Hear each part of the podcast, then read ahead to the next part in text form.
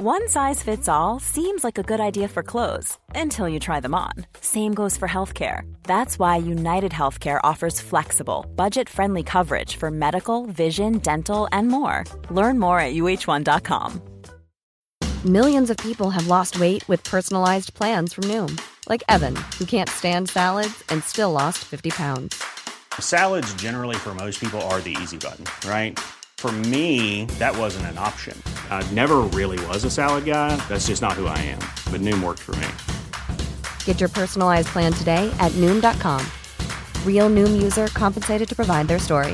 In four weeks, the typical Noom user can expect to lose one to two pounds per week. Individual results may vary. Planning for your next trip? Elevate your travel style with Quince. Quince has all the jet setting essentials you'll want for your next getaway, like European linen premium luggage options, buttery soft Italian leather bags, and so much more. And it's all priced at 50 to 80% less than similar brands. Plus, Quince only works with factories that use safe and ethical manufacturing practices. Pack your bags with high-quality essentials you'll be wearing for vacations to come with Quince. Go to quince.com slash trip for free shipping and 365-day returns. حامی این قسمت رادیو کشورگرافیه. با توجه به اینکه این روزا پادکست ها قابلیت شنیده شدن به صورت آفلاین رو دارن و علاوه بر اون هر کسی می‌تونه محتوای مورد نظر خودش رو انتخاب کنه و گوش کنه پادکست ها رشد قابل توجهی داشتن حالا توی یکی از این پادکست ها به نام رادیو کشورگرافی شما می‌تونید با زبان تنز در قالب یک قصه کوتاه به همراه موسیقی بدون اینکه نیازی باشه اصلا دلار و ارزهای خارجی تو این گرونی بخواید بخرید به کشورهای مختلف جهان سفر کنید. پیشنهاد می‌کنم حتما پادکستشون رو گوش کنید. لینک وبسایتشون هم به نشانی کشورگرافی و لینک پادکستشون هم توی توضیحات پادکست می‌ذارم. رادیو کشورگرافی ما رو تو واگن مهرموم شده به اینجا آوردن. جلو چشممون زنا بچه رو به سمت نیستی بردن.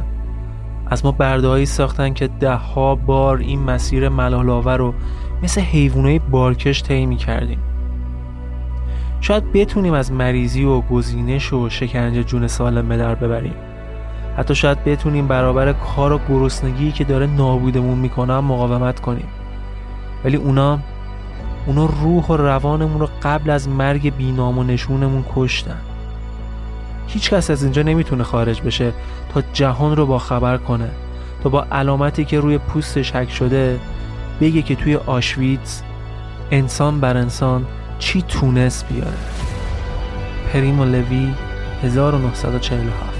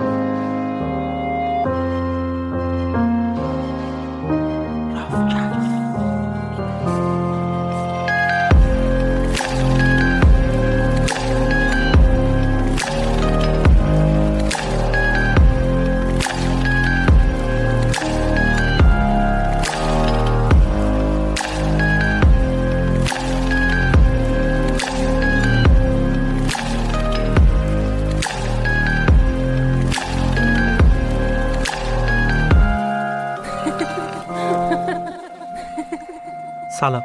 من ایمان نژادت هستم و این 21 کمین اپیزود رافکسته که اواخر تیر ماه 99 منتشر میشه. تو این اپیزود قرار ماجرای یکی از جنون آمیزترین کشدارهای جنگ جهانی دوم یعنی هولوکاست رو براتون روایت کنم. البته که هولوکاست با نام هیتلر گره خورد و روایت این ماجرا بدون شناخت کافی از مسبب اصلی این واقع شاید زیاد توفیق نداشته باشه. به خاطر همین ما یعنی رافکست و پادکست رخ اومدیم هر کدوم یه سر قضیه رو گرفتیم تا بتونیم یه ماجرای خیلی جذاب یعنی زندگی پرفراز و نشیب هیتلر و یه فاجعه پرحرف و حدیث یعنی هولوکاست رو براتون روایت کنیم.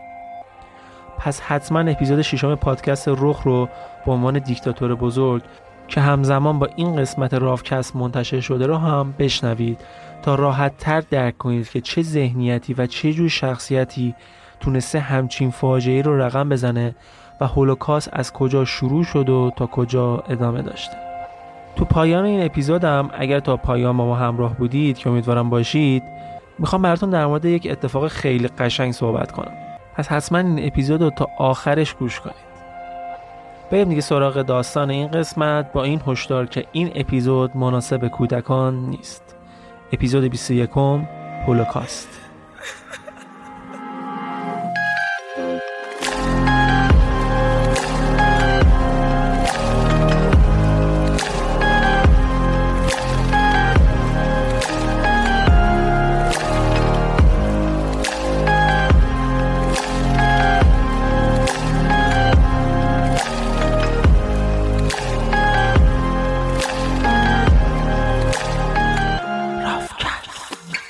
اسپانسر این قسمت از رافکست کاوه‌نگاره کاوه‌نگار یه وب سرویس ارسال و دریافت پیام کوتاه و تماس صوتیه که با ارائه API به توسعه دهنده ها امکان ارسال و دریافت پیامک و تماس صوتی رو از طریق برنامه نویسی برای شما فراهم می‌کنه.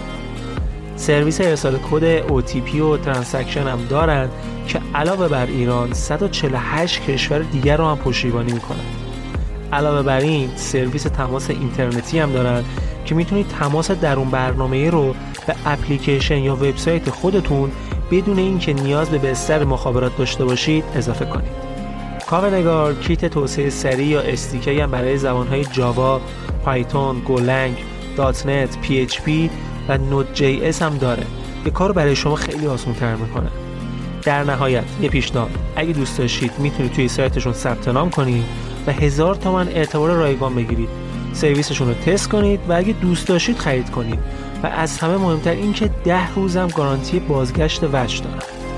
پیشنهاد می‌کنم که حتما به سایتشون یه سر بزنید. kavenegar.com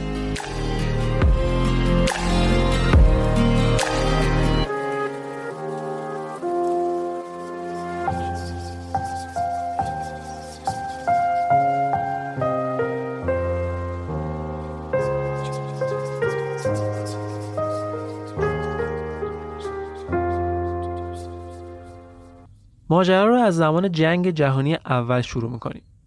جنگی که آلمان ها با حمله به فرانسه شروع کردن. تو زمان جنگ یهودی های زیادی تو کشورهای مختلف از روسیه گرفته تا آلمان و فرانسه زندگی می‌کردن و اتفاقا خودشون رو وابسته به این کشورها می‌دونستن. یه حس وطن پرستی هم داشتن. حتی خیلی از این یهودی ها تو جنگ به ارتش ملحق شده بودن. یهودی آلمان به آلمان خدمت می‌کردن و یهودی فرانسه هم به فرانسه. این موضوع در مورد روسیه و اتریش و بقیه کشورها هم صدق می‌کرد. با اینکه این یهودیات هر از گاهی قربانی احساسات ضد یهودی می شدن ولی وطن پرستی و خدمت به ارتش و کشورشون براشون اهمیت بیشتری داشت. ما اینجا کاری به اتفاقات جنگ جهانی اول نداریم. ولی بعد از جنگ و فروپاشی امپراتوری های اتریش مجارستان و امپراتوری عثمانی و امپراتوری تزاری روسیه و حتی امپراتوری آلمان که نظام سیاسیش به جمهوری تغییر کرده بود و مرزبندی های جدید سه مرکز مهم یهودی تو دنیا ظهور پیدا می‌کنه. اروپای غربی با بیشتر از یک میلیون یهودی اتحاد جماهیر شوروی که بعد از جنگ به دست کمونیستای بلشویک افتاده بود با نزدیک به سه میلیون یهودی و اروپای مرکزی و شرق اروپا هم حدود 4.5 میلیون یهودی که شیوه زندگی اینا هم با همدیگه خیلی فرق داشت. یه بخششون کاملا با جامعه که توش زندگی می‌کردن اق شده بودن. حقوق کاملی به عنوان یه شهروند داشتن. به خصوص تو غرب اروپا و جایی مثل فرانسه که جز اولین کشورهایی بود که یهودی ها رو به عنوان شهروندان قانونی کشور به رسمیت میشناخت. خیلی هاشون تونسته بودن فعالیت خوبی هم داشته باشن. تاجر بودن بانکدار بودن پزشک بودن استاد دانشگاه بودن حتی. این شرایط کم کم از فرانسه به آلمان و اتریش و انگلستان هم رسیده بود. کم کم یهودی غرب اروپا تحت تاثیر جامعه که توش زندگی می‌کردن از اعتقادات مذهبیشون دور می‌شدن. ازدواج با غیر یهود بینشون زیاد شده بود. حتی خیلی هم مخصوصا توی آلمان داشتن مسیحی می شدن. از اون طرف هم توی شوروی یهودی هم مثل بقیه مردم تحت تاثیر فعالیت های دولت قرار گرفته بودن. و اگه حاضر می شدن که وابستگی خودشون رو به دین و هویت سنتی خودشون از بین ببرن خیلی راحت می‌تونستن حتی تو حکومت هم سمت داشته باشن. اما تو اروپای مرکزی و شرقی وضع یکم فرق داشت. خیلی هاشون یه شبه بعد از جنگ ملیتشون تغییر کرده بود. گفتم که مرزبندی هم حتی دیگه تغییر کرده بود. و احساسات ضد یهودی هم توی تمام اروپای شرقی باعث قتل و خونریزی خیلی زیادی شده بود.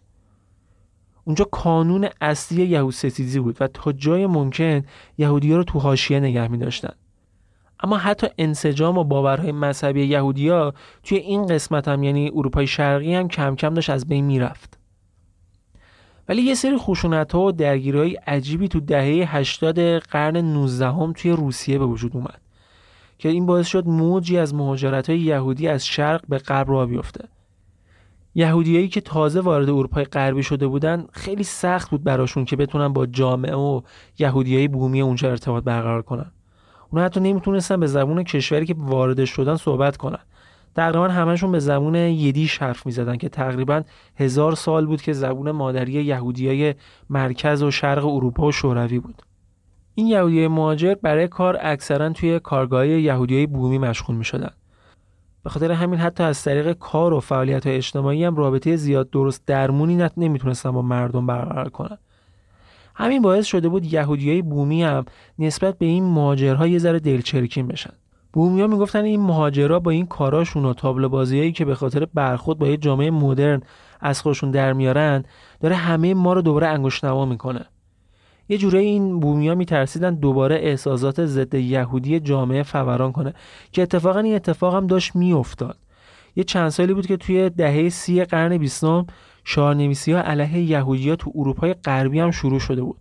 این موضوع همه رو نگران کرده بود. با همه اینا با گذشت چند نسل همین مهاجرا هم کم کم داشتن تو جامعه حل می شدن. خیلی از بچه هاشون دیگه خودشون رو یهودی نمی‌دونستن. از دین آب و اجدادیشون اصلا دیگه تبعیت نمی‌کردن. فعالیت های اجتماعی سیاسی داشتن وارد دانشگاه شده بودند و از همه جالبتر این که بعضیاشون گروهایی درست کرده بودند که با خاخامای تندرو برخورد می‌کردن. این موضوع خیلی جالبه. یه مدت اوضاع به همین منوال پیش رفت تا اینکه دوباره توی شوروی یه انفجاری از احساسات ضد یهودی به وجود میاد که شروع یه جنگ داخلی خیلی شدید رو رقم می‌زنه. به خصوص توی اوکراین که هم مردم شدیدا ناسیونالیست بودند همین که یک میلیون یهودی اونجا زندگی می‌کرد. ناسیونالیست های اوکراین با رهبری جنرال های ارتش سفید کشتارهای خیلی زیادی رو توی شهرهای مختلف از جمله کیف را انداختن. ولی یه مدت بعد دوباره با سیاست هایی که لنین پیاده می‌کنه اوضاع یه مقدار آروم میشه. یهودیا دوباره از حاشیه نشینی به شهرهای بزرگ رو میاد ولی این بار سیاست های خیلی سرعتش بیشتر میشه به خصوص اینکه بعد از این درگیری داخلی خود یهودی هم دیگه زیاد علاقه ای نداشتن که خودشون رو سنتی و مذهبی نشون بدن. کم کم حتی کنیسه هاشون هم تبدیل به بیمارستان و مدرسه شد. حتی بلشویکا یه شاخه یهودی هم تشکیل دادن به اسم یوسکتسیا که شدیداً تلاش می‌کرد تمامی نشونه های وابستگی دینی رو بین جوامع یهودی از بین ببره. اونا یهودی ها رو تشویق می‌کردن که شغلای سنتی خودشون رو با کشاورزی و فعالیت های صنعتی عوض کنن. حتی خیلی هاشون رو تو دانشگاه مدارس عالی وارد کردن. تمام اینا باعث بالا رفتن سطح زندگیشون میشه که با کم شدن مرگ و میر کودکان یهودی تعدادشون بیشتر هم میشه. به خصوص توی شهرهای بزرگ. که تقریبا چهل درصد جمعیت سه میلیونی یهودیا داشتن تو سه شهر بزرگ شوروی مثل مسکو زندگی می‌کردن. تو شهرها دیگه خبری از محلهای یهودی نشین نبود. دینزاده کار خوشو کرده بود. یهودیای جوون تقریبا همشون دیگه به زبان روسی حرف می‌زدن. ازدواج بین یهودی و مسیحی هم یه مورد خیلی عادی دیگه به حساب می اومد از بین رفتن یا اگه نخواهیم بگیم از بین رفتن کمرنگ شدن سنت و مذهب بین یهودیا بهایی بود که باید بابت اجتماعی شدن می‌دادند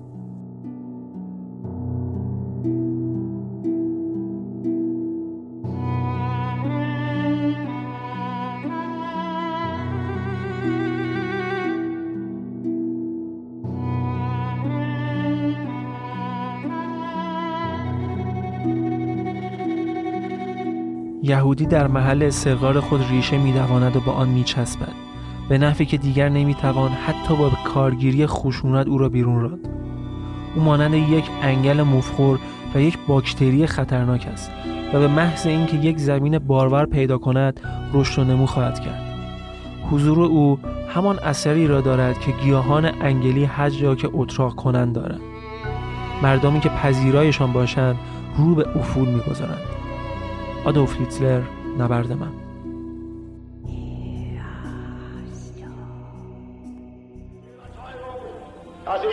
به زودی زمانی می‌رسد که حتی مخالفان ما به آنچه که ساخته ایم و آنچه که با تلاش زیاد به دست آورده ایم درود خواهند فرستاد. درود بر آلمان جدید.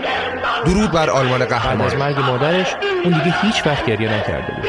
هیتلر می‌گفت این تلخ ترین واقعیت زندگی. داشت با نقاشی کشیدن و کارت پستال درست کردن زندگیشو میگذرون کم کم به سیاست و دفاع از حق و حقوق کارمندا هم یکی از سخنرانیاش فریاد زد. وقتی قدرت رو به دست بگیرم مثل گاونیش علت اصلی همه بدبختی و نگرانی های جهان یهودیان شخصیت هیتلر روز به روز به دیکتاتور بزرگ نزدیک هیتلر. در 44 سالگی صدر اعظم آلمان شد تا مسیر تاریخ بشریت رو تغییر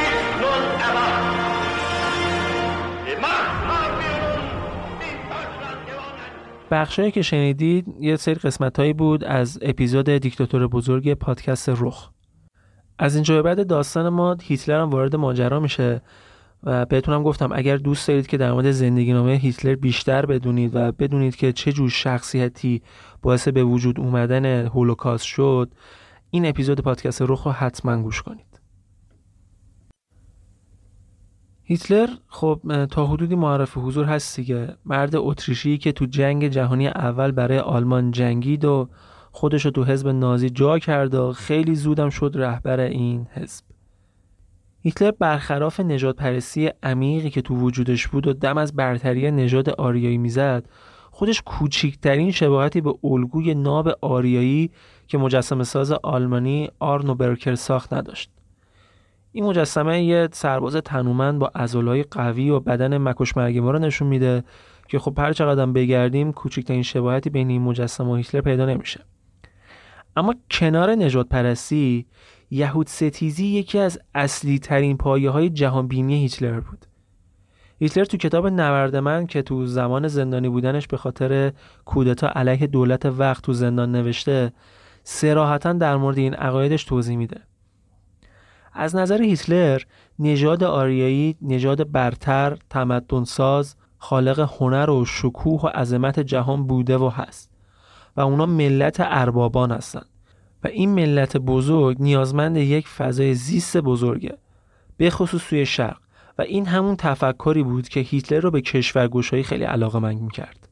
از نظر هیتلر وجود و جایگاه هر فردی باید متناسب با نژاد اون فرد باشه.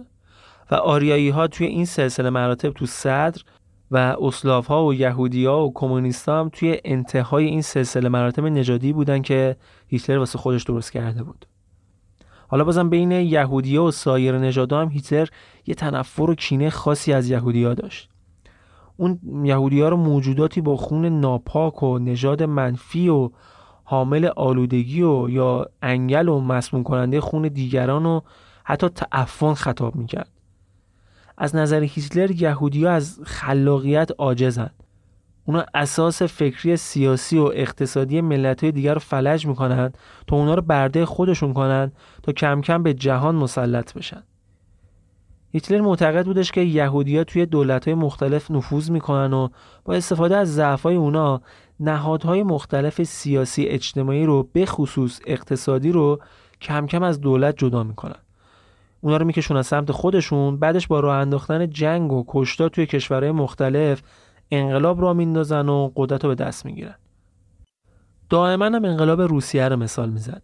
می‌گفت ببینید چجوری این بلشویکا توی روسیه انقلاب کردن بعدش بلشویک یهودی رو شکل دادن. در صورتی که اون شاخه از بلشویکا هم برای فرهنگ زوده از خود یهودیا تأسیس شده بود.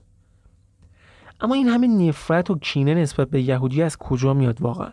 طالبش فکر کردید چرا انقدر تو کشورهای مختلف بین جوامع نسبت به یهودیا بدبین بودن و یه سری هم هنوز این بدبینی رو دارن؟ شاید دلیل برمیگرده به قرنها قبل و سال 321 میلادی تو زمان حکومت کنستانتین امپراتور روم که مسیحیت دین رسمی روم شده بود. بعد از رسمی شدن مسیحیت قدرت کلیسا داشت بیشتر و بیشتر می‌شد. خیلی هم سعی داشت که یهودیا رو هم مسیحی کنه.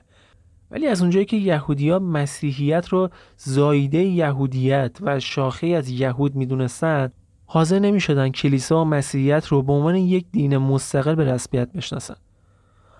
اونا می‌گفتن آقا جان اصلا عیسی خودش یهودی بوده این حرفا چیه شما می‌زنید و شما یه شاخه از دین مایی دستن و این حرفا؟ ضمن اینکه یهودیا الوهیت مسیح رو هم قبول نداشتن دیگه و این از نظر مسیحی زیر سوال بردن و انکار قطعی مسیح بود. کلیسا برای اینکه جلوی یهودیا وایسه اونا رو متهم به دسیسه چینی برای به صلیب کشیده شدن عیسی کرد. از اونجایی هم که مسیحی‌ها می‌گفتن خدا در کالبد مسیح ظهور کرده پس در نتیجه یهودیا با این کار در واقع خدا رو به صلیب کشیدن. به خاطر همین بهشون لقب قوم خداکش رو دادن. به مرور زمان قوانین سختی هم برای ارتباط بین مسیحی و یهودیا می‌ذارن.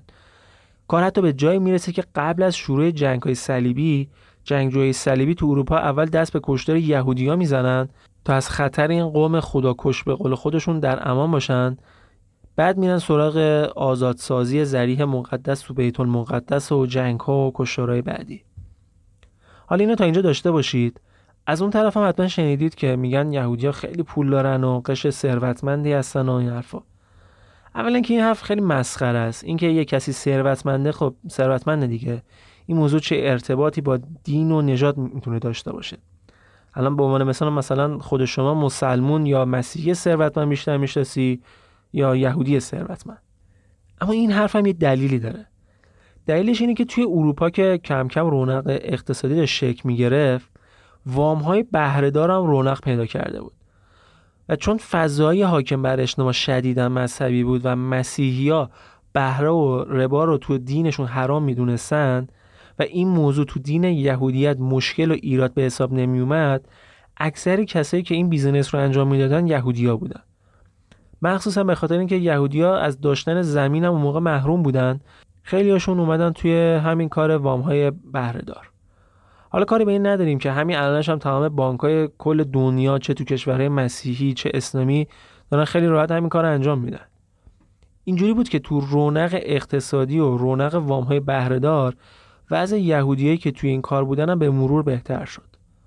حالا این وسط به تنفر مذهبی که مسیحی از یهودیا داشتن این تنفر اقتصادی هم دیگه اضافه شده بود و همین باعث شده بود که این کینه این وسط عمیق و عمیقتر بشه. بعد کلیسا دید نه آقا نمی‌تونید جوری جلوی این یهودی ها رو بگیره. اومد سه تا اتهام اساسی به یهودی ها زد. اولین اتهامی که کلیسا اومد به یهودی ها زد این بود که می‌گفتن یهودیا میان این نونهای مقدسی که توی مراسم مذهبی مسیحا استفاده می‌کنن و مسموم می‌کنن. دومیش این بود که یهودیا میان بچه های مسیحی رو میدازن می‌کشن بعد با خونشون نون فطیر برای عید پسح درست می‌کنن. این عید روزیه که یهودیا تونستند با کمک موسی از مصر رو از دست فرعون مصر فرار کنن. نقاشی خیلی زیادی هم هنرمندای مسیحی از این دو مورد کشیدن. که یهودی ها رو در حال کشتن بچه ها و مسموم کردن نان مقدس مسیحی ها نشون میده. این نقاشی ها رو توی سایت و اینستاگرام پادکست هم می‌ذارم که می‌تونید ببینید. اما اتهام سوم چی بود؟ اتهام سوم ریختن سم توی چاهای آب تا بیماری های مصری رو شروع بدن. این سه تا اتهام اساسی بود که کلیسا به یهودیا می‌زد. مسیحی تونرو توی نمایشاشون حتی میومدن عروسک با شاخ و دم درست می‌کردن و به عنوان یهودی به نمایش در میوردن حتی مارتین لوتر کشیش معروف کلیسا که خیلی به عنوان پیشرو اصلاحات اساسی توی آین پروتستان قبولش دارن از یهودیا به عنوان تاون نام می‌بره. بعد یه کتابی هم نوشته بود به اسم یهودیان و دروغهایشان. توی این کتاب تا دلتون بخواد فوش و لعن و نفرینه که نثار این یهودیا کرده. توی قرن 18 هم که این تفکرات به اوج خودش می‌رسه تو میدونای اصلی شهرهای بزرگ اروپا توی یه سری نمایش های خاص نسخه‌ای از تلمود رو به عنوان جادوی سیاه آتیش می‌زنن. بگذاریم. قرن 19 هم عصر صنعتی سازی و شکوفایی ناسیونالیست بود. تو این اصل ملت به شالوده اصلی جامعه تبدیل شد و تو همچین فضایی وجود یهودیا مزاحمه. چرا؟ چون با بقیه تفاوت خیلی فاحش دارن. تو تمام دنیا پراکندن و سرزمین خاصی به عنوان یک کشور ندارن. و همین میشه یه سوء زن. و جامعه اگر نمی‌خواد ماهیت خودش و اون اصالت خودش رو از دست بده باید اونها رو ترد کنه. تو اواخر همین قرن 19 هم بود که کتاب های مختلفی در مورد برتری نژاد آریایی چاپ شد. آریایی ها رو بنیانگذاران تمدن بشر معرفی می‌کردن و معتقد بودن برای اینکه این نژاد بتونه برتری خوش حفظ کنه باید از درامیختگی نژادی با نژادهای سامی مثل یهودیا جلوگیری کنه. همه اینو گفته شد تا بگم که هیتلر با مطرح کردن شعارهای یهود ستیزانه حرف جدیدی نزده. ایدئولوژی هیتلر بر اساس میراث کهنی که نسل به نسل تو مسیحیت دست به دست شده شکل گرفت.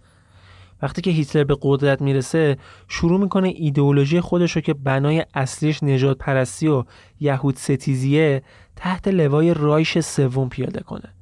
و مسلما این کارم بدون مخالف نبوده.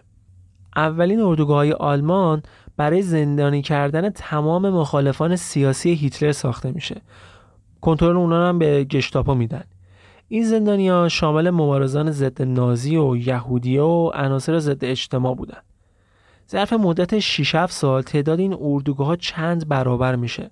زندانیا بدون محاکمه تا وقتی که گشتاپا تصمیم بگیره تو اردوگاه ها میموندن. بین زندانی هم از همون اول یهودیا تعدادشون قابل توجه تر بود.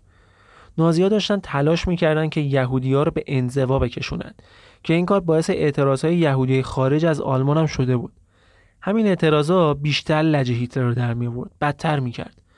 میومد دستور بسته شدن تمام مغازه های یهودی ها رو صادر می‌کرد و از طرفی هم تمام کارمندهای یهودی دولت رو هم اخراج کرد یهودی ها از مشاغل آزاد، ارتش، دستگاه قضا، مشاغل فرهنگی و مطبوعاتی هم اخراج شدن.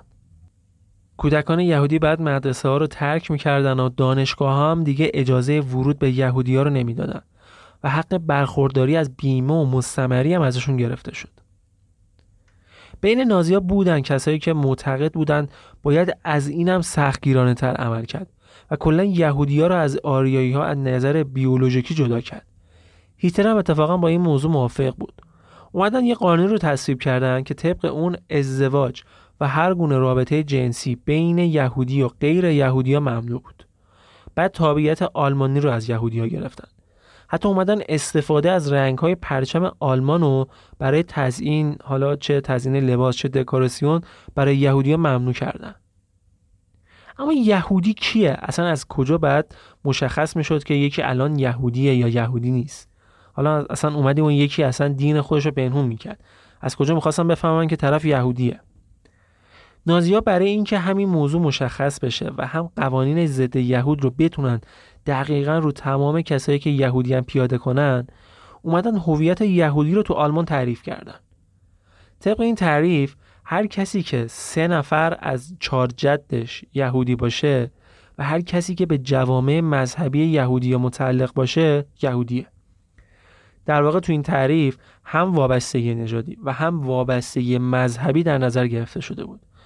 ممکن بود یکی از نظر نژادی یهودی نباشه ولی دین یهود رو برای خودش انتخاب کرده باشه. این شخص هم مشخصا یهودی به حساب می‌شد. برای اینکه حتی یه یهودی هم از قلم نیافته اومدن 8 تا انستیتو درست کردن که کارشون بررسی موارد مشکوک بود. توی این انستیتو سایز بینی گوش فاصله بین لب تا بینی رنگ چشم و این چیزها رو بررسی می‌کردن. که مثلا تشخیص بدن این فرد واقعا یهودی هست یا نه شما ببین سرنوشت و زندگی آدما چقدر مسخره ممکن بود تباه بشه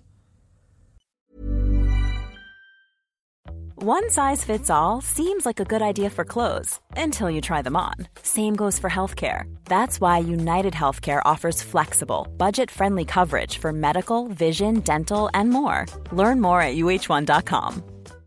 How would you like to look five years younger? In a clinical study, people that had volume added with Juvederm Voluma XC in the cheeks perceived themselves as looking five years younger at six months after treatment Look younger, feel like you. Add volume for lift and contour in the cheeks with Juvederm Voluma XC. Reverse signs of aging by adding volume to smooth laugh lines with Juvederm Volure XC. For important safety information and to find a licensed specialist, visit juvederm.com. That's J U V E D E R M.com. Not for people with severe allergic reactions, allergies to lidocaine, or the proteins used in Juvederm. Common side effects include injection site redness, swelling, pain, tenderness, firmness, lumps, bumps, bruising, discoloration, or itching. There's a risk of unintentional injection into a blood vessel, which can cause vision abnormalities, blindness, stroke, temporary scabs, or scarring. Talk to a licensed specialist to find out if it's right for you. تقریبا دو سال بعد از به قدرت رسیدن هیتلر تو آلمان بود که این سختگیری به اوج خودش رسید. با اینکه خیلی از یهودی آلمان رو کشور و وطن خودشون می‌دونستن ولی یه بخشی تصمیم گرفتن که دیگه از آلمان برن. دیدن نه آقا اینجوری نمیشه. بین سالهای 1933 تا 1938 تقریبا 150 هزار نفر از 500 هزار یهودی آلمان از کشور مهاجرت کردند. اما الحاق اتریش به آلمان تو سال 1938 نزدیک 200 هزار یهودی دیگر رو به رایش سوم اضافه می‌کرد. که این موضوع اصلا به مزاق یهودی خوش نمیومد به خاطر همین پروژه تبعید کلیک می‌خوره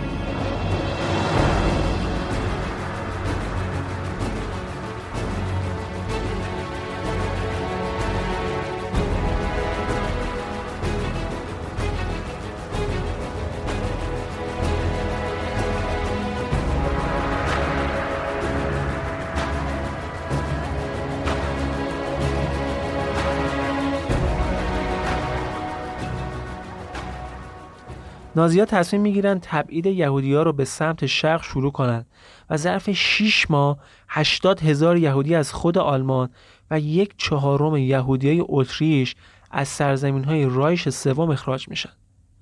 ولی این هم دقت داشته باشید که الان هیتلر جنگ رو شروع کرده و همینجور سرزمین های رایش سوم داره گسترده تر میشه و حزبم سختگیرتر میشه. اومدن چیکار کردن؟ همزمان هم تبعید می‌کردن هم جداسازی. یعنی یهودیایی که هیچ جوره حاضر به ترک سرزمین های تحت نفوذ آلمان نمی شدن و از حضور تو اماکن عمومی من کردن. روی مدارک شناساییشون هم حرف جی رو که اولین حرف کلمه جعود بود و چاپ می‌کردن که به معنی یهودیه توی زمان آلمانی. الان دیگه اینم متوجه شدیم که این کلمه جود که ما خیلی شنیدیم و شاید خودمون استفادهش کرده باشیم ریشش از کجا میاد؟ به حال یه مدت گذشت تا شبهای نهم و دهم نوامبر همون سال 1938 که توی یک یورش سازمان یافته و وسیع یهودیا توی تمام سرزمین های رایش مورد حمله قرار گرفتن حالا قضیه چی بود؟ ماجرا این بود که یکی دو روز قبل یه نظامی آلمانی تو پاریس به دست یه یهودی لهستانی کشته شده بود و همین موضوع باعث تحریک احساسات ضد یهودی شده بود تو این دو شب هفت هزار مغازه یهودی غارت شد. کنیسه ها رو آچیز زدن. هر جا که یهودی می‌دیدن کتکش می‌زدن. حدود 90 یهودی تو این دو شب کشته شدن و صدها نفر به اردوگاه کار فرستاده شدن.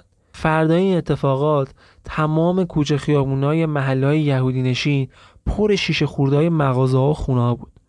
به خاطر همین این اتفاق رو شب شیشایی شکسته اس گذاشتن. اما جالب اینه که دولت آلمان یهودی های این کشور رو به خاطر این خرابی ها مقصر دونست و به خاطر برانگیختن خشم ملت آلمان یک میلیارد مارک جریمهشون کرد. درگیری های آلمان ها و یهودیات همینجوری داشت ادامه پیدا می کرد حالا آلمان ها لهستان رو هم اشغال کرده بودند که اینم باز دو میلیون یهودی دیگر رو به جامعه یهودیان تحت کنترل آلمان ها اضافه می کرد البته بخش شرقی این کشور تو اشغال شوروی بود. لهستان کمتر از یک ماه کلا از رو نقشه به عنوان یک کشور مستقل حذف شد. تقسیم لهستان طبق یک قرارداد محرمانه بین آلمان و شوروی انجام شد. و از همون روزای اولم مصیبت پشت مصیبت بود که سر یهودی این کشور می اومد. اعدامای خودسرانه، بازداشت، قارت اموال، تحقیر نیروهای اسس مخصوصا خیلی کار تحقیرآمیزی انجام می‌دادن. ریش یهودی ها رو می‌زدن شلاقشون می‌زدن. زناشون رو مجبور می‌کردن تو ملع آن برهنه بشن. از این کاری چند شاور ولی آلمانا هر چقدر که جلوتر می‌رفتن سیاستاشون در قبال یهودیا بیشتر شکست می‌خورد. تعدادشون خیلی زیاد بود نمی‌شد به طور کلی منزویشون کرد. از طرفی هم نمی‌تونستن با اجبار همه رو مجبور به مهاجرت کنن. اومدن شروع کردن به اخراج یهودیا از مناطقی که آلمانی زبان ها اونجا زندگی می‌کردن. اول از روستا مناطق کوهستانی آلمان و لهستان شروع کردن و تمام یهودیا رو توی یکی دو تا از شهرهای بزرگ جمع کردن. روش کارم اینجوری بود که جوامع یهودی کوچیک رو منحل می‌کردن تمام خونه ها و اموال و کنیسه هاشون رو آتیش می‌زدن بعد میفرستادنشون به یکی از شهرهای اطراف جمعشون می‌کردن اونجا. اونجا تحت نظارت شورای یهود بودن که معمولا از خاخام ها و یهودیای شناخته شده تشکیل شده بود. فکر نکنید این شوراها مستقل بودن و تمام و کمال باید دستورات نازی ها رو پیاده سازی می‌کردن. اونجا دیگه یهودیا حتی حق تغییر محل سکونت هم نداشتن. از ساعت 9 تا 5 صبح من رفت و آمد داشتن. بعد بعد بازوبندی که ستاره داوود روش کشیده شده بود و روی بازو و سینهشون می‌زدن که کاملا قابل تشخیص باشن. این جمع کردن یهودیا که اکثرا تو منطقه لوبلین لهستان انجام می‌شد به صورت مقطعی بود. توی اون مدت هم ازشون تا جایی که می‌شد بیگاری می‌گرفتن. تو معدنا کار می‌کردن. جاده سازی می‌کردن برای ارتش. تو کارخونه ها به کار گرفته می‌شدن و از این دست کارا. اکثر این یهودیا موقع انتقال به لوبلین تقریبا خودشون بودن و یه لباس تنشون. هیچ عقل نداشتن با خودشون بیارن. یه سریاشون که قرار بود به اردوگاه کار برن مجبور بودن تو برف و یخبندون پیاده تا اردوگاه کار اجباری برن که تا گروه بخواد به اردوگاه برسه کلی کشته می‌دادن. کم کم تعداد یهودیا تو شهرهایی که قرار جمعشون کنن زیادتر شد. آلمانا شروع کردن به گتو سازی کردن. دقت کنید که تا اینجا که سال 1940 هنوز خبری از کشتار دست جمعی و کوره های آدمسوزی معروف نازیان نیست. تا الان آلمانا تمرکزشون اول روی منزوی کردن بعد فشار حد اکثری برای مهاجرت و توی این مرحله جمع کردن اونا توی گتوها بود. گتو به محلهایی می‌گفتن که یهودی ها رو اونجا ساکن می‌کردن. معمولا قبلش لهستانی ها و آلمانی ها رو از این منطقه میبردن بیرون بعد یهودی ها رو اونجا جایگزین می‌کردن بعد دور تا دور این محله ها رو میبادن دیوار کشی می‌کردن. یعنی در واقع عملا ارتباط این محله ها با دنیای خارج به طور کامل قطع می‌شد. بعد تمام مایحتاج زندگیشون رو هم باید خودشون یه جوری توی داخل اون حصارا تعمین می‌کردن. کار نظارت روی اونا هم که گفتم بهتون توسط همین شورای یهود بود و البته پلیس یهود که اونا هم کاملا مطیع نازیا بودن. حالا سیر کردن چندین هزار نفر که نه کار دارن نه مالا اموال به همین راحتی ها نبود که. آلمان سوخت و یه جیره غذایی خیلی محدودی بهشون می‌داد که به زور شکم نصفشون رو سیر می‌کرد. فقط کافیه چند لحظه چشاتون ببندید بعد یه جمعیت چند صد هزار نفری و توی جایی مثلا یه شهرک خیلی کوچیک تصور کنید.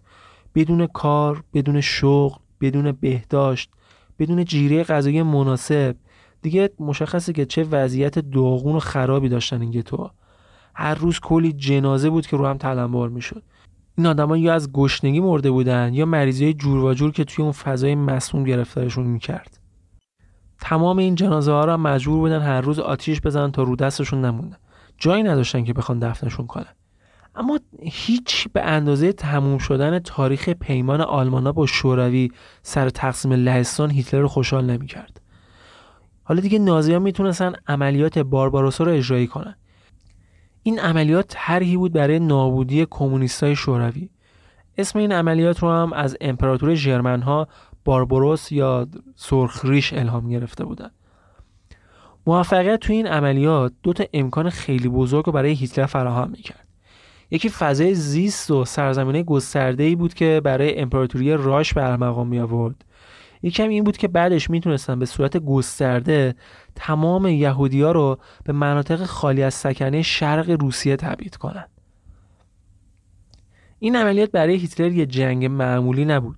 یه نبرد سرنوشت ساز بود بین دو نژاد سر و پا متفاوت برای کنترل تمام دنیا با همچین نگاهی بود که آلمان 22 ژوئن 1941 به اتحاد جماهیر شوروی حمله کرد. اینجا هم باز قرار نیست وارد جزئیات جنگ بشیم. تمرکز ما تو این اپیزود فقط روی موضوع رفتار نازی ها با یهودی و اتفاقاتی هستش که نهایتا به هولوکاست ختم میشه. تو طول نبرد آلمان یک گروه نظامی تشکیل دادن که پشت سر ارتش پیشروی می‌کردن و مناطقی رو که ارتش نازی ها تصرف می‌کرد کنترل پاکسازی می‌کردن. پاکسازی از کمونیستا و یهودیا اما با ورود آمریکا به جنگ بود که هیتلر بالاخره تصمیم می‌گیره که بعد به صورت فیزیکی تمام یهودیا رو حذف کنه. یک سال بعد از شروع جنگ با شوروی یعنی دسامبر 1942 یه گرده همایی ترتیب داده میشه که اونجا رهبران نازی طرح راه حل نهایی رو برای مسئله یهودیا بررسی می‌کنن. اونجا تعداد یهودیایی که بعد حذف می‌شدن حدود 11 میلیون نفر برآورد میشه و به همه اعلام می‌کنن که هیتلر مسئولیت این کار رو به عهده هیملر گذاشته.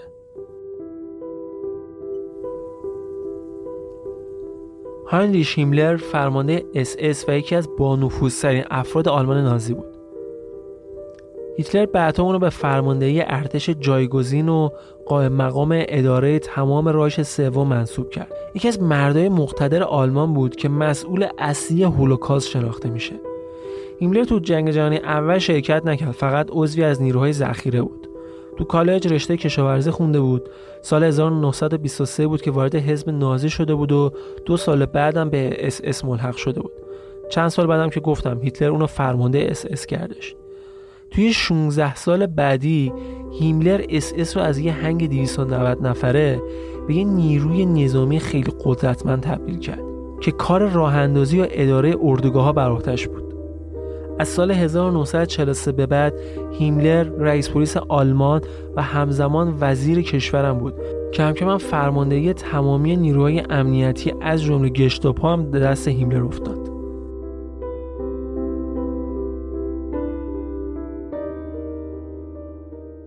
اما تو سال 1942 هایدریش یکی از مقامات حزب نازی توی پراگ ترور میشه.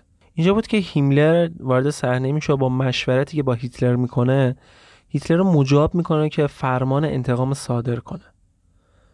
فرمان صادر میشه و بیش از 13 هزار نفر بازداشت میشن روستای لیدیتسه که یه روستایی بود نزدیک پراگ به اتهام اینکه افراد این روستا توی ترور هایدریش دست داشتند به صورت کامل سوزونده میشه و تمام ساکنان مرد اون و تمام افراد بالغ روستا قتل عام میشن. حداقل 1300 نفر تیربارون شدن. همزمان تو عملیات نظامی علیه شوروی نازی ها تو چهار گروه نظامی با مجموع 3000 نیرو اعدامای صحرایی را میندازن.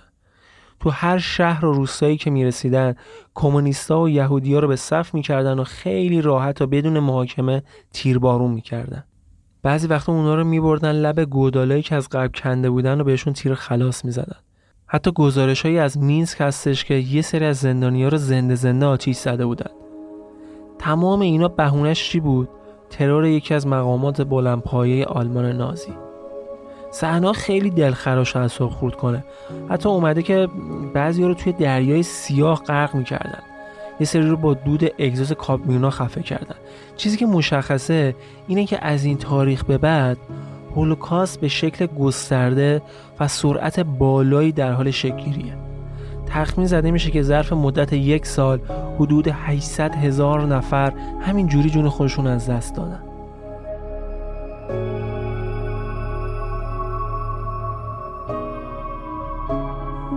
این موضوع رو باید بین خودمون صادقانه مطرح کنیم. ولی هیچ وقت نباید تو انظار عمومی عنوان کرد. منظورم حذف فیزیکی یهودیا و نابودی نژاد یهوده. باید بتونیم آزادانه راجع به این موضوع صحبت کنیم. یهودیان رو باید نابود کرد. این جزء برنامه ماست و باید اون رو به مرحله اجرا در بیاریم. سخنرانی هانریش هیملر برای جنرال های اس اس چهارم اکتبر 1943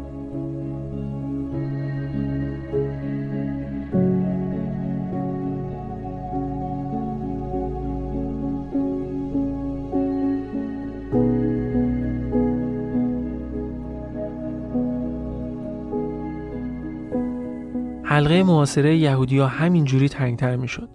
کم کم یهودیا کامیون کامیون به اردوگاه کار که حالا دیگه داشتن به اردوگاه مرگ تبدیل می شدن برده می شدن. اما این کشتارها بعضی وقتا برای خود عاملان کشتار هم راحت نبود. حتی میگن خود هیملر توی مینسک موقع تیربارونی که داشته انجام می شده روشو برگردونده. شاید به خاطر همین عکس ها بود که نازیا از ترس اینکه این موضوع بقیه رو تحت تاثیر قرار بده کشتارها رو به شکل سیستماتیک و با شیوهای مختلفی با کمک فناوری انجام می‌دادن. اینجوری دیگه هم به صورت علنی هموم خون درست نمی‌شد هم توی کشدار افراد بیشتری درگیر می‌شدن. مسئولیت کشدار گردن یکی دو نفر نمیافتاد. اوضاع جنگ ولی اصلا برای هیتلر خوب پیش نمی‌رفت. مخصوصا اینکه آلمانا توی جبهه شرقی تو جنگ با شوروی هم حسابی کارشون به مشکل برخورده بود. همین باعث شد با کینه و عصبانیت بیشتری پروژه راه حل نهایی رو پیش ببرن. یعنی همون حذف فیزیکی یهودیا چون از یه طرف هم دیگه بعد بیخیال سرزمین شرق می شدن دیگه فضای زیستی که دنبالش بودن از دست داده بودن و همین که دیگه سرزمینی هم برای تبعید یهودیا نبود. پس تنها راهی که پیش روشون بود همین حذف فیزیکی بود. در واقع همیشه وقتی آلمانا تو جبهه جنگ با شکستی مواجه می شدن این یهودیا بودن که بعد بهاشو می‌دادن. شدت عمل علیه یهودیا همین جوری داشت بیشتر می‌شد. طبق حکمی که یه مدت بعد صادر شد یهودیایی که بالای 6 سال سن دارن توی تمامی قلمرو رایش بعد روی سینهشون ستاره شیش پر داوود می‌زدن. زد رنگ. مهاجرت هم که همچنان ممنوع بود تو سرزمین های اشغالی و گروه گروه یهودی ها رو به گتوهای مختلف میفرستادن. گتوها دیگه به مرز انفجار جمعیتی رسیده بود. مردم داشتن اونجا از گشنگی و مریضی میمردن. بعد اومدن یه بخششون رو فرستادن به اردوگاه ها برای اولین بار تو اردوگاه خلمنود بود که از گاز برای کشتن یهودی ها استفاده شد. همزمان هم داشت جداسازی گسترده بین خود یهودی هم پیش می‌رفت که افراد جوانتر که می‌تونستن کار کنن و از بقیه جدا می‌کردن بعد افراد پیر و مریض رو میکشتن. بین اینا حتی بیماران روانی آلمانی هم بود. گفته میشه فقط تقریبا 100 هزار بیمار روانی آلمانی کشته شدن. آمار این کشته اینقدر بالا رفته بود که حتی صدای کشیش های مسیحی ها هم در آورد. جوری که مجبور شدن آلمانا این جداسازی رو متوقف کنن. هرچند بعدا به صورت مخفیانه ولی به صورت خیلی محدود دوباره این کار رو شروع کردن. ظرف مدت چند ماه اکثر یهودی های لهستان، بلغارستان، کرواسی، سربستان، حتی یونان به اردوگاه های مرگ فرستاده شدند. معمولا وقتی تصمیم می گرفتن یک گروهی رو به اردوگاه بفرستند بیشتر جمعیت این گروه یهودی قبل از رسیدن به اردوگاه کشته می شدن. شاید تو بهترین حالت نصف این جمعیت به اردوگاه می رسید. اونجا هم که طبق معمول اول نیروهای جوان رو که می‌تونستن کار کنن جدا می‌کردن و بقیه رو مستقیم میفرستادن به اتاقای گاز گفتم بهتون که اردوگاه خلنو اولین اردوگاه مرگ آلمانا بود تو این اردوگاه برای کشتار یهودی از کامیون هم استفاده می‌کردن. این کامیون ها مخصوص همین کشتارها طراحی شده بود. اینجوری بود که زندانیا رو عقب ماشین سوار می‌کردن بعد ماشین رو روشن می‌کردن. یه اگزوزی توی اتاق پشت کامیون گذاشته بودن که تمام دود ماشین وارد این قسمت می‌شد. زندانیه دچار خفگی می‌شدن و بعدش هم مرگ. تخمین زده میشه که فقط توی این اردوگاه روزانه ده عملیات این شکلی انجام می‌شد. چیزی بیش از 150 هزار نفر جونشون رو توی این عملیات از دست دادن توی یه اردوگاه دیگه به اسم بلزک 6 تا اتاق گاز بود که ظرفیت کشتار روزانه 5000 نفر رو داشت. بیشتر زندانی های این اردوگاه یهودی های شرق سرزمین های اشغالی آلمان بودن. توی این اردوگاه حدود 560 هزار یهودی تو اتاقای گاز خفه شدن. سوبیبور یه اردوگاه دیگه توی شرق بود که بعدها افتاد دست شوروی. توی این اردوگاه هم یهودیا بودن هم سربازای شوروی. اینجا هم حداقل 200 هزار نفر کشته شدن اردوگاه بعدی اردوگاه تربلینکا بود که یهودی های ورشا، لوبلین، مقدونیا و ترکیه رو اونجا میفرستادن این اردوگاه 10 تا اتاق گاز داشت تعداد کشته این اردوگاه هم بیشتر از 750 هزار نفر اعلام شده به طور کلی روال اینجوری بود که به محض اینکه زندانیا می‌رسیدن به اردوگاه اول از نظر جسمانی بررسی می‌شدن. جوانترها همونطور که گفتم برای کار و اداره اردوگاه جدا می شدن بقیه هم فورا فرستاده می شدن به اتاقهای گاز. بعد از اینکه خفه شدن و مردن جنازه ها رو میفرستادن به کورهای بزرگی که ساخته بودن و جسدشون رو میسوزوندن. البته اونایی هم که زنده مونده بودن فقط زمان مرگشون عقب افتاده بود. چون وقتی زندانی جدید می رسیدن برای اینکه جا به اندازه کافی نبود زندانی های قدیمی تر هم همین بلا سرشون می اومد حتی اگه جوون می بودن بیشتر این اردوگاه مرگ آلمان هم توی لهستان بود. شاید دلیلش این بود که هم جامعه یهودی های لهستان بیشتر بود هم شبکه راهن گسترده ای داشت که راحتتر و سریعتر می‌تونستن زندانی ها رو بفرستن به این اردوگاه. از طرفی هم جنگل و دشتای خالی از سکنه خیلی زیادی داشت که می‌تونستن کار کشتار رو با مخفی کاری بیشتری انجام بدن. و از همه مهمتر اینکه لهستانی ها احساسات ضد یهودی زیادی داشتن که این موضوع رو کار رو برای نازی ها راحتتر می‌کرد. ولی شاید مهمترین و بزرگترین اردوگاه مرگ نازی ها آشویتس باشه. آشویتس در اصل یه شهر تو لهستانه که دور تا دورش از زمین های بازلاقی و دشت گرفته. اون موقع یعنی سال 1940 ده هزار نفر جمعیت داشت این شهر که چهار هزار نفرشون یهودی بودن. تقریبا 40 درصد شهر یهودی بودن. اردوگاهی هم که تو این شهر ساخته شد و اسم همین شهر روش گذاشتن اول برای زندانیای سیاسی لهستانی بود. ولی بعدا به دستور هیملر با گسترش اردوگاه و افزایش ظرفیتش تا سی هزار نفر تبدیل به بزرگترین اردوگاه مرگ نازی ها تا اون موقع شد. درست هم موقع هم تو فاصله سه کیلومتری از آشویتس ساخت یه اردوگاه جدید دیگه هم شروع میشه. گنجایش این اردوگاه 100 هزار زندانی بوده. با گسترش و ساخت این دوتا اردوگاه ریتم کشتار یهودی تونتر و تونتر شد. برای اولین بار تو آشویتس کمونیست شوروی بودن که با گاز کشته شدن. بعدش با دستور هیملر این دوتا اردوگاه میشن مراکز اصلی کشتار یهودیان و سیل زندانی های یهودی بود که به این شهر روونه می‌شد. تقریبا 25 درصد زندانی که جوون سالم بودن همونجا جلوی در اردوگاه جدا می شدن سراشون رو می تراشیدن و یه شماره ای که از اون به بعد باش شناخته می شدن روی دستشون روی مچ خالکوبی می کردن بقیه افراد هم مثل افراد مریض و سالمند و بچه ها هم به اتاق گاز فرستاده می شدن اونا رو می توی اتاقی که شبیه سالن دوش یا حموم بود. بهشون یه صابون می‌دادن ماسه شکل صابون الکی بود. بعد که درای اتاق بسته می‌شد یه مأمور اس اس از دریچه‌ای که تو سقف اتاق بود تو شرایطی که خودش هم ماست زده بود گاز زیکلون بی رو پخش می‌کرد تو اتاق. بعد از چند دقیقه که همشون میمردن جسد این زندانیا توسط زندانی دیگه برده می‌شد به کوره آدم سوزی سوزوندن اجساد تقریبا نیم ساعت طول می‌کشید. دود سفید دودکشای اردوگاه به بازمانده های زندانی کشته شده میفهموند که چه بلایی سر اون آمده. بعد از سوزوندن اجساد خاکسترشون تو گودال که تو اردوگاه و جنگل های اطراف کنده بودن میریختن. شاید واسه همینه که یکی از بازمانده های آشویتز توی خاطراتش میگه اردوگاه همیشه بوی مرگ می‌داد. با هر نفسی که میکشیدی حس می‌کردی انگار داری مرگ رو تنفس می‌کنی. ظرف مدت سه سال تو آشویتز یک میلیون یهودی کشته میشه. البته دقت کنید که آشویتز یک اردوگاه نبود. حداقل سه اردوگاه بودن که همه اینا توی شهر آشویتز ساخته شده بود. در واقع آلمان ها شهر آشویتز رو به یک اردوگاه بزرگ تبدیل کرده بودن.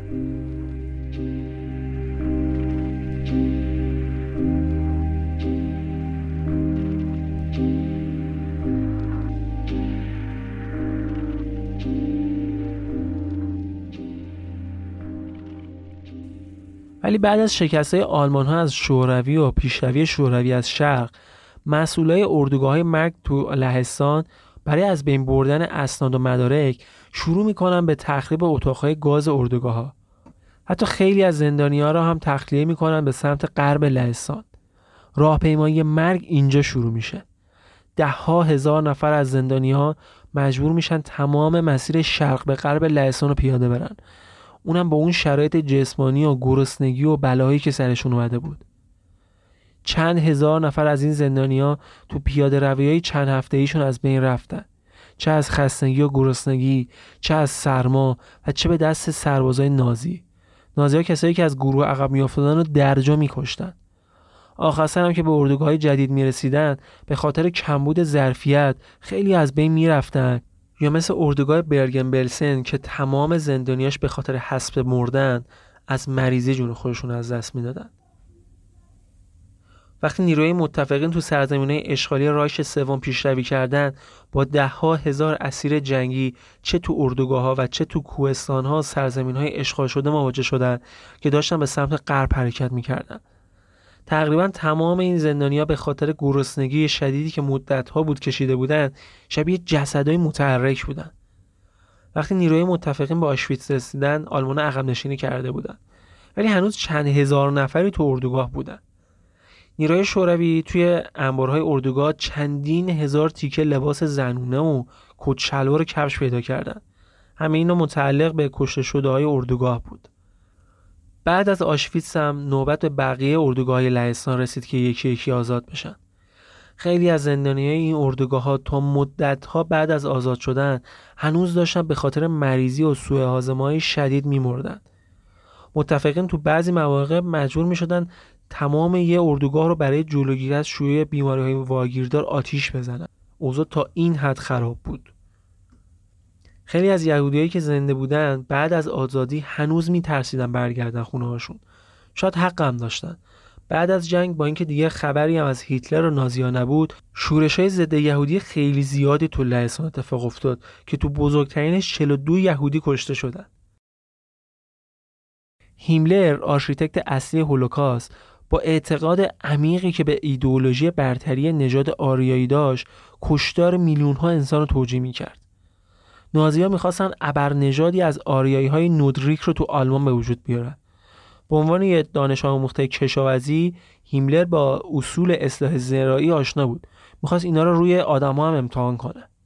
توی آخرین روزهای جنگ هیتلر فرماندهی دو سپاه از ارتش آلمان رو به هیملر محول کرد. ولی چون هیملر به اهدافش نرسید برکنار شد. هیملر که متوجه حتمی بودن شکست آلمان شده بود سعی کرد با متفقین و وارد مذاکره شه اون تو آوریل 1945 طی نامه‌ای که به هیتلر نوشت بهش پیشنهاد داد که خودش رو تسلیم کنه.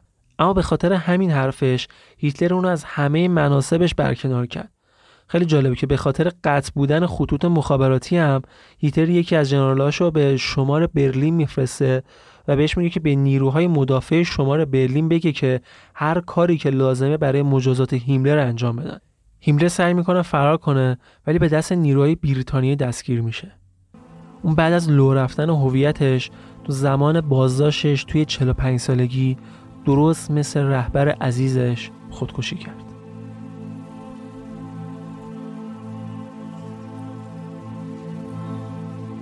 جنایت ها و کشتارهایی که نازی ها تو طول مدت جنگ جهانی دوم انجام دادن غیر قابل انکاره. تخمین زده میشه چیزی حدود 6 میلیون یهودی یعنی دو سوم یهودی اروپا کشته شدن. اگه بیشتر می‌خوایم به عمق فاجعه پی ببرید یعنی از هر سه نفر دو نفر قربانی جنون هیتلر و نازی ها شدن. تازه این همه ماجرا هم نیستشا 250 هزار کولی یعنی تقریبا یک سوم کولی های اروپا هم به دست آلمان ها کشته شدن. تازه این تعداد جدا از آمار کسایی که به خاطر معلولیت و بیماری های روانی کشته شدند. برای نازی ها زن و مرد و بچه و پیر فرقی نداشت. اگه تو برنامه های رایش سوم جایی نداشتی کشته می شدی. این کار کردن این کشتارها از سوی برخی برای لجبازی های سیاسی تغییری تو واقعیت هایی که تو آشویتز و بقیه اردوگاه مرگ رخ داد ایجاد نمی‌کنه.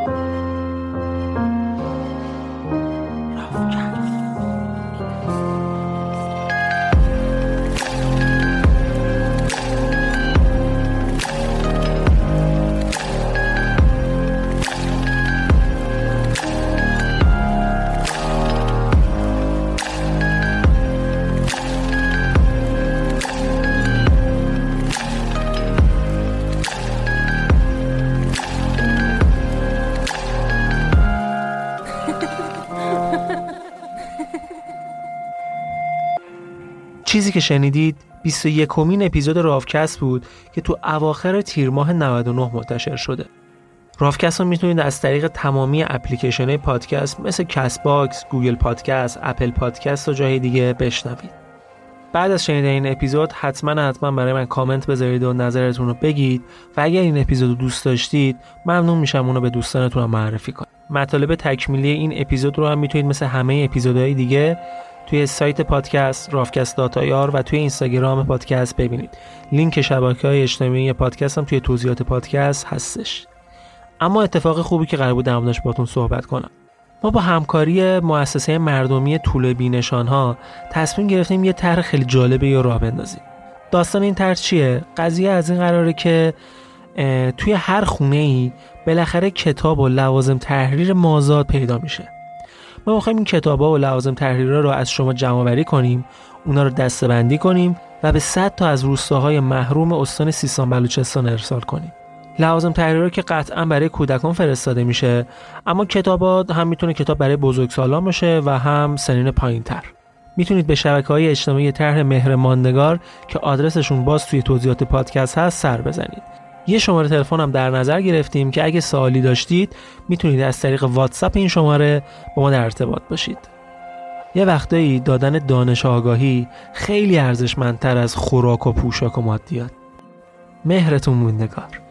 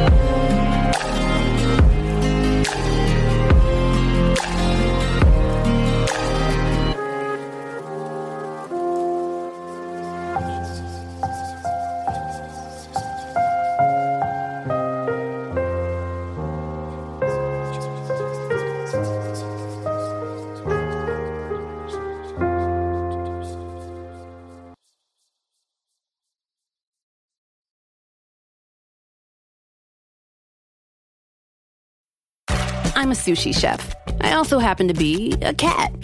How'd I get here? Adobe Photoshop. It turned a cute kitty like me into a sashimi master. And it can make your images look amazing too. In just a few clicks, you can replace a boring background, swap out a so-so sky, and remove distractions like people and power lines. With Photoshop, everyone can. I love playing with this mouse. Click or tap the banner to visit Photoshop.com and pounce on your free trial today.